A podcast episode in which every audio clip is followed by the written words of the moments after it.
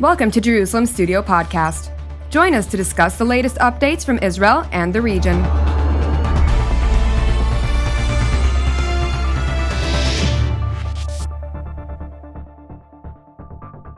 Shalom and welcome to Jerusalem Studio. I'm Amir Oren, filling in for Jonathan Hessen, who will be back uh, shortly.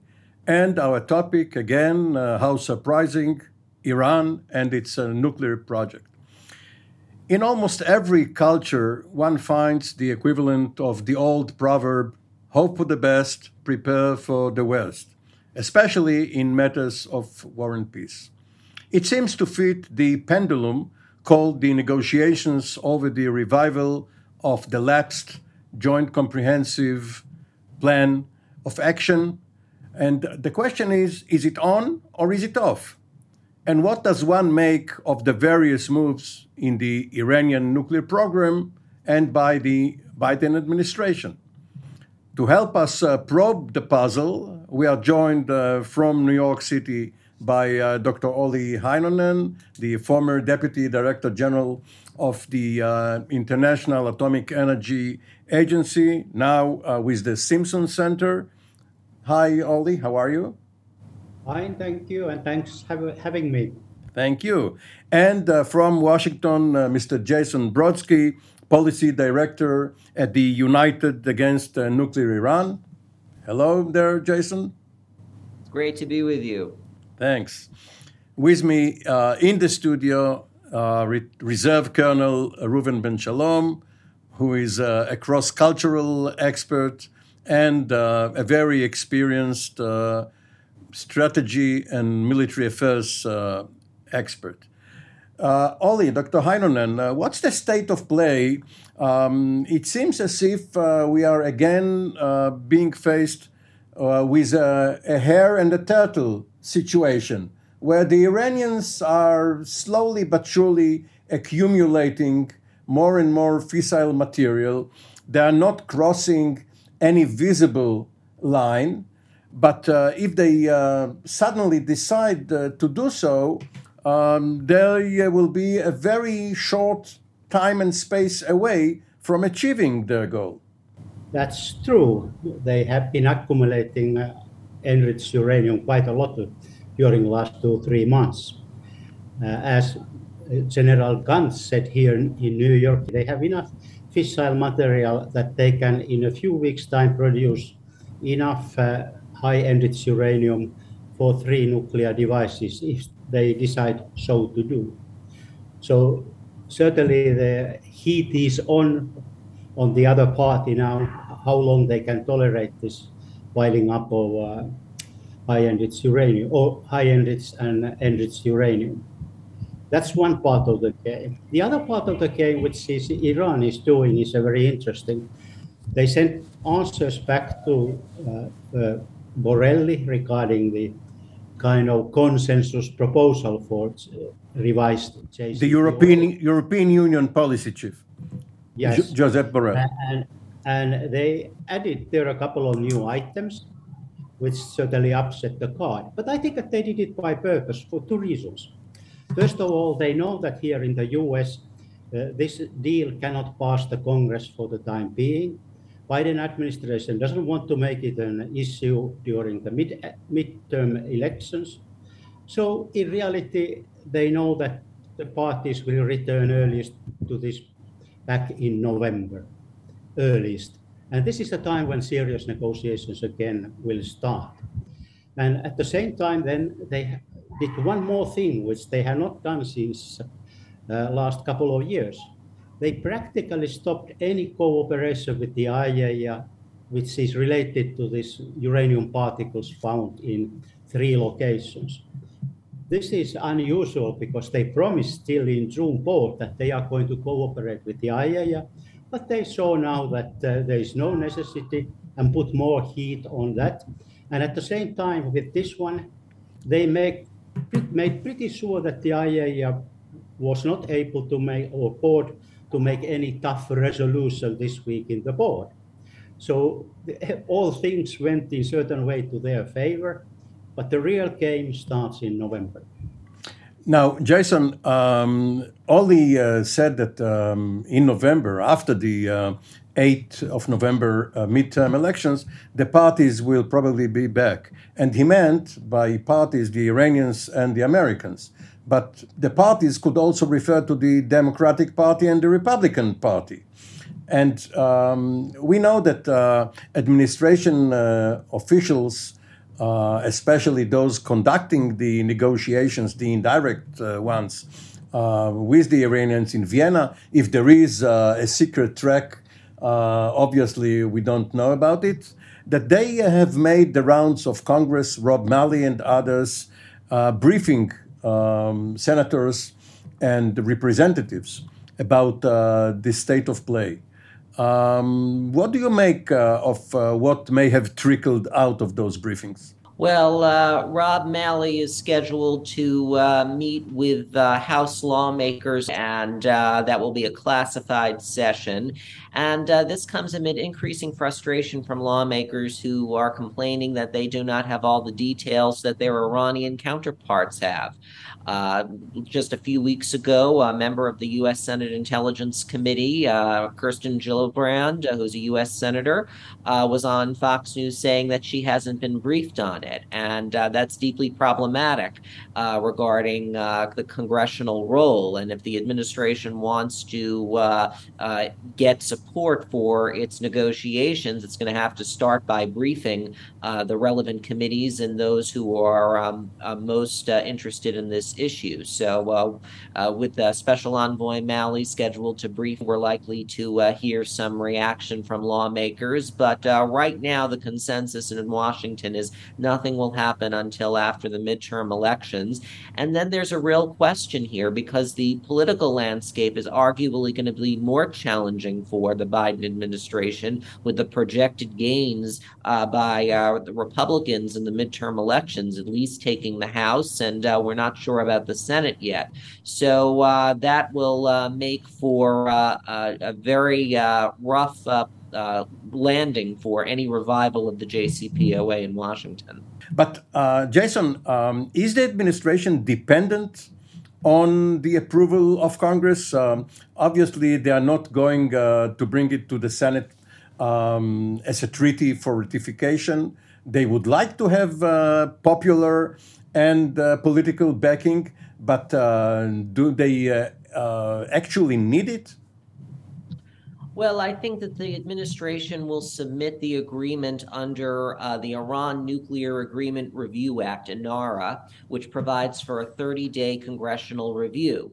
And uh, that will likely be the mechanism. It won't be a treaty, uh, but uh, Congress will need to weigh in uh, during that period. And uh, the, the reality is, is that it is unlikely that Congress will be able to block uh, the Biden administration in its attempt to revive the JCPOA. But the actual vote uh, totals will serve as a message to the markets uh, of those companies who are thinking of con- doing business with the Islamic Republic that uh, the uh, Tehran is not open for business as far as the U.S. Congress is concerned, and that uh, any vote which will meet with bipartisan opposition to a revival of the JCPOA will also showcase to the world that this agreement is inherently unstable.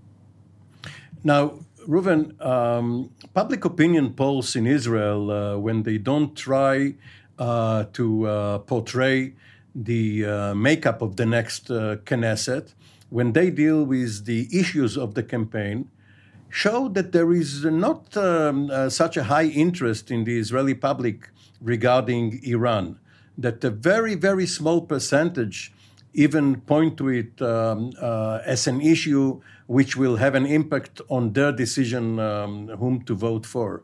However, it does seem to be indirectly an issue because former Prime Minister Netanyahu is trying to portray it as a test of character for Yair Lapid and Benny Gantz. Uh, if they are not uh, tough enough against the Iranians, or if they are too soft on Biden, uh, making uh, uh, life too easy for him on Iran. Do you see it as a real issue in the Israeli political discourse now? fundamentally, Iran must be a, a basic issue for every Israeli because we're talking about a potential existential threat, right? So every Israeli, when you ask them, what are your top three concerns, right? In your lifetime, it should be a nuclear Iran that may annihilate my country. One of the reasons I think maybe it's not in the discourse now is because there's no difference between the politicians on the Iranian issue. I don't think there's any difference between Yair Lapid and Benjamin Netanyahu, even though their rhetoric towards each other tries to show that. I don't see any proof of that.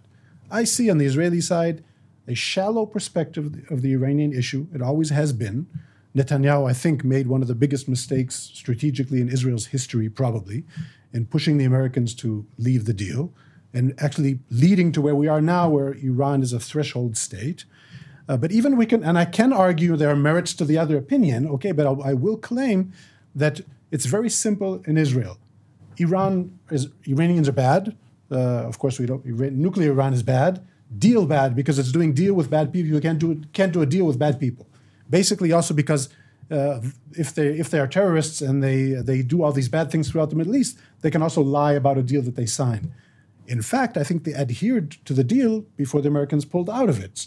And also, I think maybe Iran are negotiating this deal like they negotiated in 2015 because they want to sign it. If they want to sign it, that means they right now their strategic calculation is that it's not good for them to push for the bomb. So the reason they're pushing for it now is probably because they're master negotiators and it's the right thing to do. I think we have to respect a lot of things the Iranians are doing. So back to the Israeli question, simplistic terms in Israel, no in-depth analysis strategically, and that's why there's no really in-depth discussion about the matter. Dr. Heinonen, uh, the uh, Trump uh, Pompeo policy uh, was uh, named maximum pressure. It seems that the uh, Biden equivalent is minimum pleasure. There's not a whole lot of joy in what he's trying to do, but he's trying to de-Trump the policy and uh, bring it back to the old uh, Obama administration where he served as vice president. However, ever since um, uh, Trump pulled out four years ago, and the Iranians too have responded by non-compliance, it seems that the revived JCPOA is a mirage the closer you get to it, uh, the further away uh, it gets uh, from you. Uh, are we going uh, to finally reach the oasis and see that, yes, uh, there is some water there for the weary desert traveler? Well, and ex- excuse my, my mixed metaphors. yeah, it's very difficult to predict the, predict the future. But first of all, a couple of words about this Trump's maximum pressure you know, that was not thoroughly thought. If you want to do, make a pressure, it's not only sanctions which is needed. You need at the same time to get the international community behind you. You need to do the heavy lifting in capitals to get as many countries behind you in this case. I didn't see much of that happening. Some allies perhaps approved it, but uh, in big picture, no. And the second thing is what was failed to do is that it was already known that Iran was in non-compliance with safeguards obligations and in breach of some additional items which are related to safeguards agreements. This should have been used as a leverage in the IAEA Accord and the UN Security Council to push Iran. That was not done. This was not done by Mr. Trump and has not been done by Mr. Biden. So that one, you know, we need to keep in mind when we talk about uh, developments. And then there was one thing which Iran did in a very smart way in 2018, not to rush to the enrichment, but uh, wait, show patience, get to a high ground in negotiation, and try to get support against the Trump, Trump's maximum pressure. And we see it was successful. They waited a full year before they slowly started to ramp it up. Ramp it up. So we need to look and learn from these lessons which Iran has taught since uh, 2010 when the negotiations started, when we look to the future. And what is there? I don't think that they will dash anywhere. They wait. And if they want the agreement to fail, they make it sure that the other ones will call it has failed, not them. Now, uh, Mr. Brodsky, your own organization is called United Against Nuclear Iran. Um, are the nations um, involved in the Vienna negotiations really united, or um, are Russia and China really holding the key? Uh, if they decide um, to be helpful to Iran and uh, break away from the rest for their own interests, much as they uh, signed on seven years ago because they perceived their interests at the time in stopping Iran from uh, going nuclear. Um, what uh, what are the others? What's the West going to do? Well, I think uh, over the last year plus, the U.S. has succeeded in realigning the perspectives of uh, Washington and the E3, uh, Britain, France, and Germany. Uh, but uh, I would say that uh, Russia and China are a different story. Uh, Russia has not been as helpful uh, as it might have been in uh, 2015 in the original negotiations.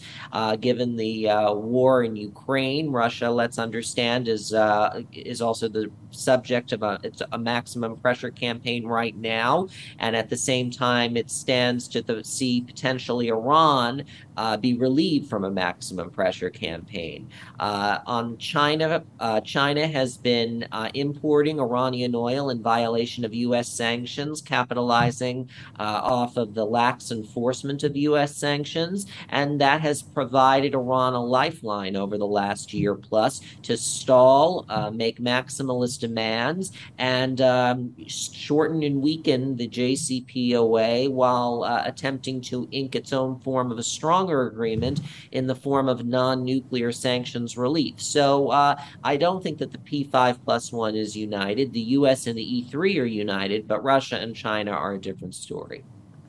Now, let's hope uh, there's no uh, railroad strike and uh, we'll take the Amtrak uh, from uh, Washington to New York back to you, uh, Olli. Um, and the question is um, about your old organization, the IAEA. Um, because, as you said, it's a separate issue, ostensibly, um, regarding um, what uh, the inspectors are doing, uh, regarding the additional protocol. Uh, these are um, at least uh, nominally beyond the scope of the JCPOA. It's a different issue, but you can't really separate uh, the two. How um, have the uh, agency and its Director General, Mr. Grossi, perform?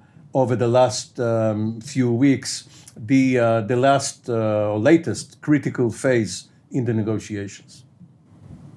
I think that we should comment, uh, you know, the statements of Mr. Grossi, because it's not only what is in the question here, the JCOP, JCPOA and or uh, comprehensive safeguards agreement and violations with Iran.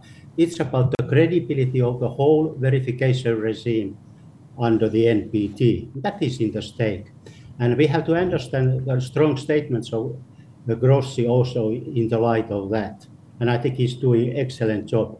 Now the problem is not so much on what Grossi wants to do or says, but it's in the IAEA Board of Governors where these uh, various parties are not that unified. We have seen statements again from Russia in recent weeks that uh, one should not do any hard decisions in the board which will upset the apple cart for the negotiation process of the JCPOA. And this will be the tenor for next uh, three months. And so, but but decisions must be based on consensus. There is no majority opinion, minority opinion. No, actually, IAEA uh, board works differently. It's a majority decision to start with, uh, and simple majority. But you don't want to go, board has 35 members. You don't want to go with the to the international community with the split of votes. So you want to minimize those who are against the resolution. And if you can, you want them to perhaps abstain instead of voting against the resolution. This is one thing.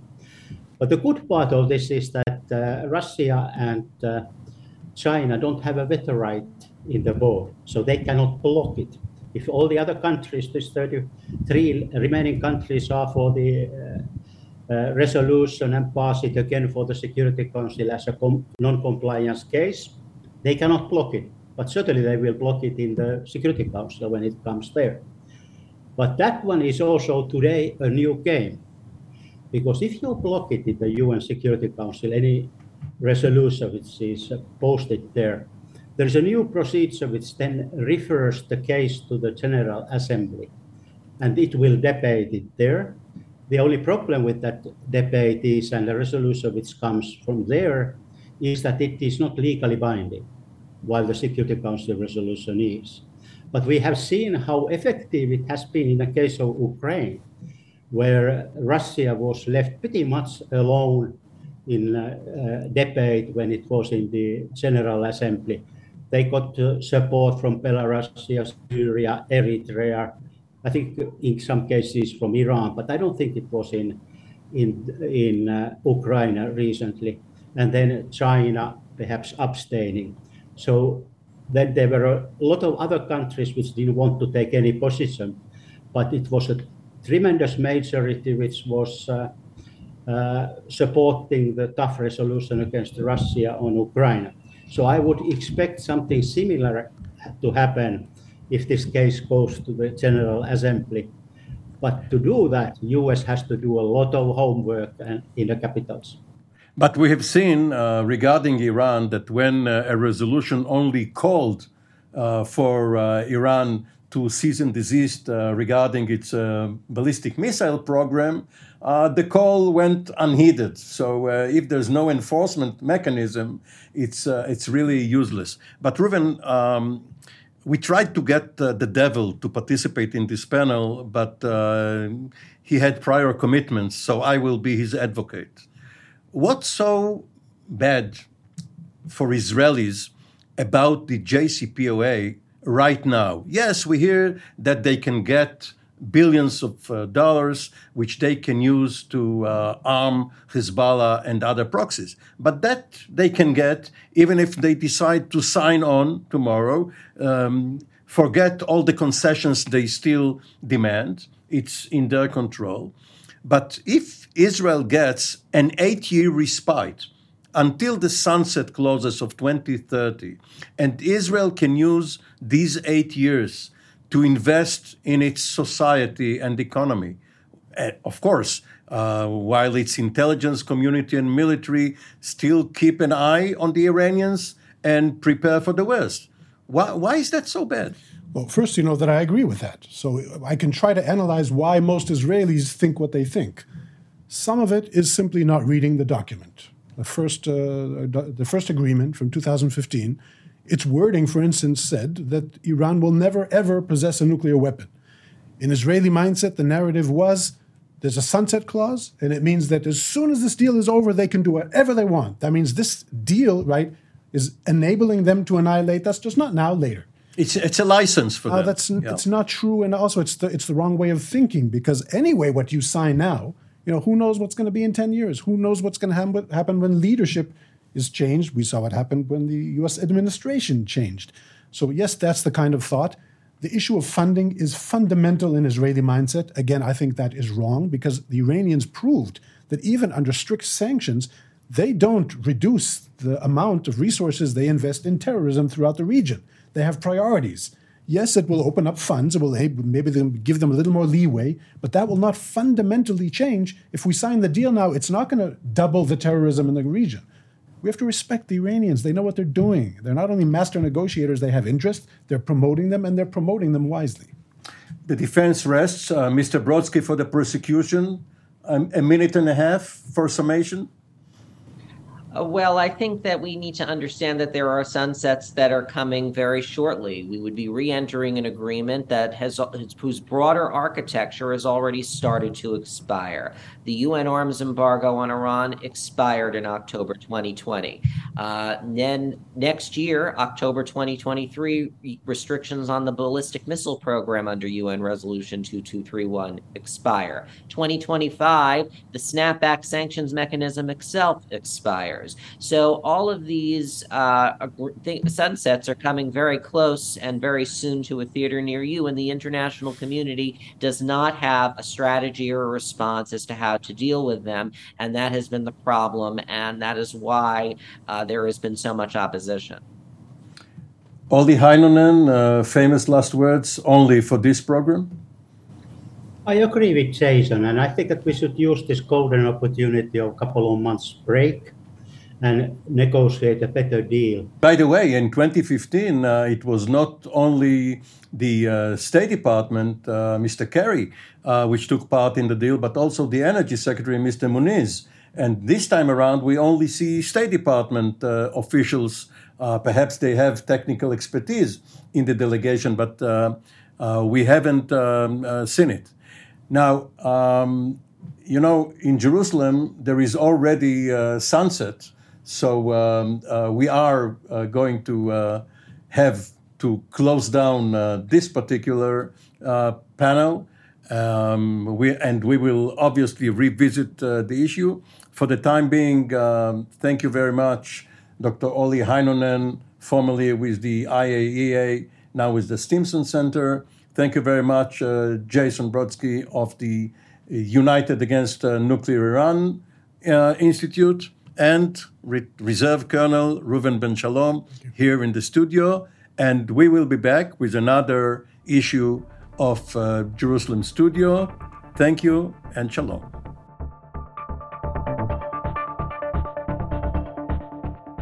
Thank you for joining us in another Jerusalem Studio podcast. For more content on Israel and its region, we invite you to visit our website at tv7israelnews.com and follow us on social media.